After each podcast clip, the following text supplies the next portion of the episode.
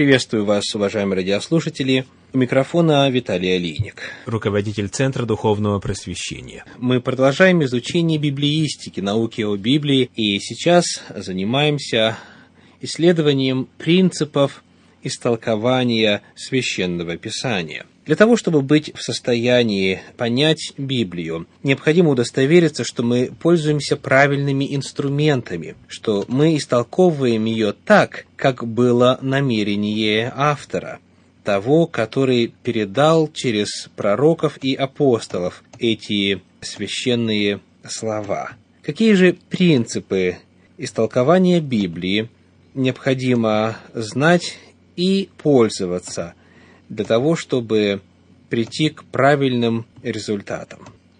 Посмотрим, во-первых, на послание апостола к евреям, первую главу, первый стих. Евреям 1.1.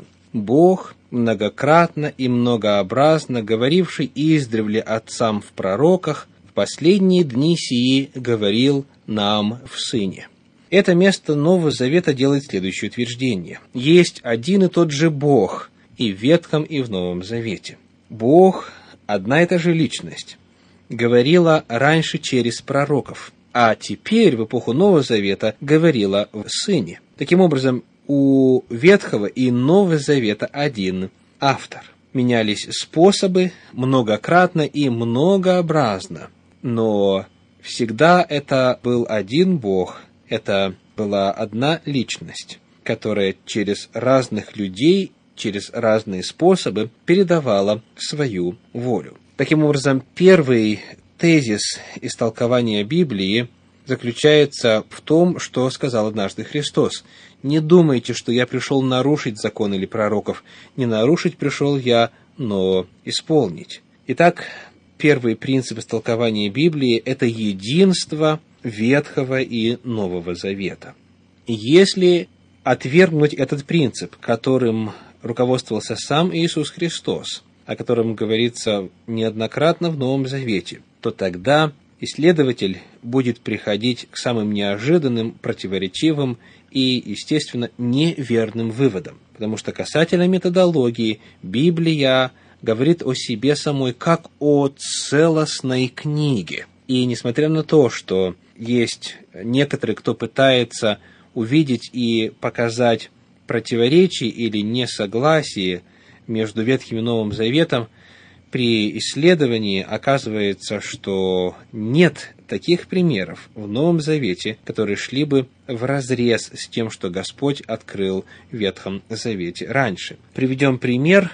Евангелие от Матфея 5.39. «Кто ударит тебя в правую щеку твою, обрати к нему и другую». Необходимость подставлять щеку, о которой говорил Иисус Христос или призыв подставлять щеку воспринимается как нечто абсолютно новое по отношению к Ветхому Завету. Однако, когда мы открываем книгу «Плач Иеремии», третью главу, 30 стих, мы находим там следующее. «Благо тому, кто подставляет ланиту свою, бьющему его, пресыщается поношением». Оказывается, Ветхий Завет говорил об этом. Плач Иеремии 3.30 и так далее. То есть, когда мы подходим к исследованию Библии, важно помнить о том, что согласно заявлениям самой этой священной книги, Ветхий и Новый Завет едины – единство Ветхого и Нового Завета необходимо для правильного понимания всего, что говорит Священное Писание по тому или иному вопросу. И вот эта первая предпосылка настолько важна, что нам необходимо посмотреть на соотношение Ветхого и Нового Завета сквозь призму самого Нового Завета. Посмотреть, что сам Новый Завет говорит о Ветхом Завете, как Новый Завет относится к Ветхому Завету.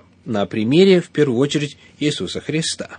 Иисус Христос и Ветхий Завет, каково между ними соотношение? Во-первых, Иисус Христос использовал Ветхий Завет как авторитет. Мы уже процитировали Евангелие от Матфея, пятую главу, стихи 17 по 19, где Христос говорит, «Не думайте, что я пришел нарушить закон или пророки, не нарушить пришел я, но исполнить». И дальше он говорит, «Истинно говорю вам, доколе не придет небо и земля, Ни одна иота или ни одна черта не придет из закона, пока не исполнится все. Итак, кто нарушит одну из заповедей сих малейших и научит так людей, тот малейшим наречется в Царстве Небесном, а кто сотворит и научит, тот великим наречется в Царстве Небесном.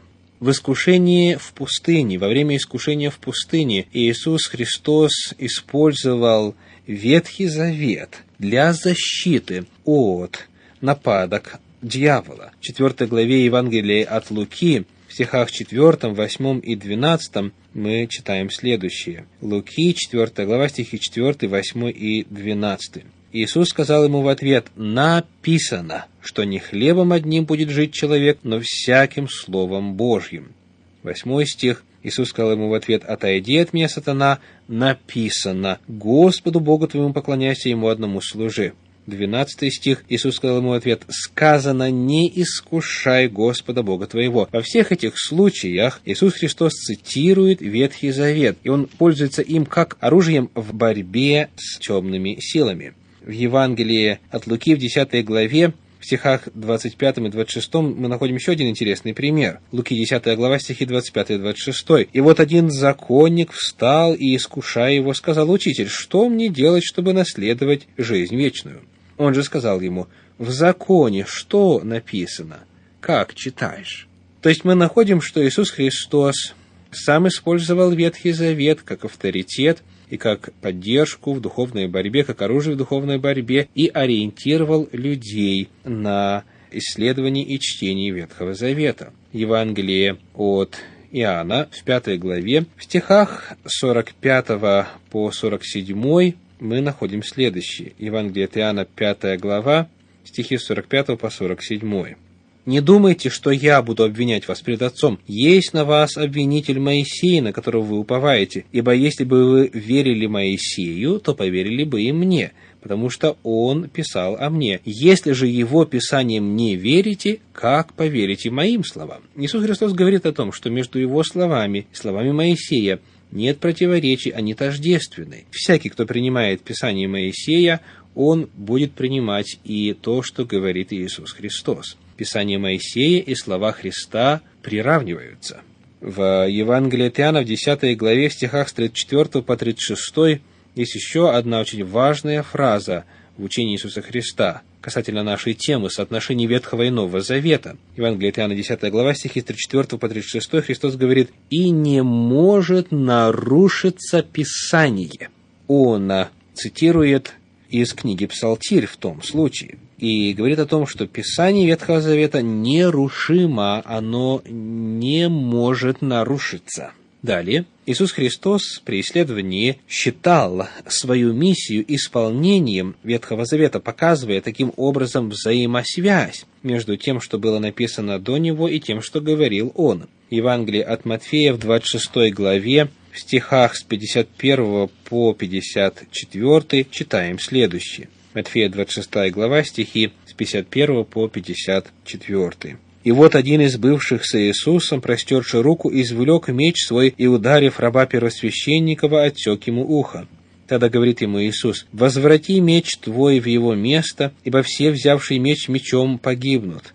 Или думаешь, что я не могу теперь умолить Отца моего, и Он представит мне более, нежели двенадцать легионов ангелов? Как же сбудутся Писания, что так должно быть?» Иисус Христос жил в соответствии с Писаниями, в соответствии с Танахом, с Ветхим Заветом, и Он дорожил этим как авторитетом. Он считал свою миссию исполнением Ветхого Завета, о том, что так должно быть. В Евангелии от Луки, 4 главе, мы находим еще один пример. Луки, 4 глава, стихи 16 по 21 и пришел в Назарет, где был воспитан, и вошел по обыкновению своему в день субботний в синагогу и встал читать. Ему подали книгу пророка Исаии, и он, раскрыв книгу, нашел место, где было написано «Дух Господень на мне, ибо Он помазал меня благовествовать нищим и послал меня исцелять сокрушенных сердцем, проповедовать пленным освобождение, слепым прозрение, отпустить измученных на свободу, проповедовать лето Господне благоприятное».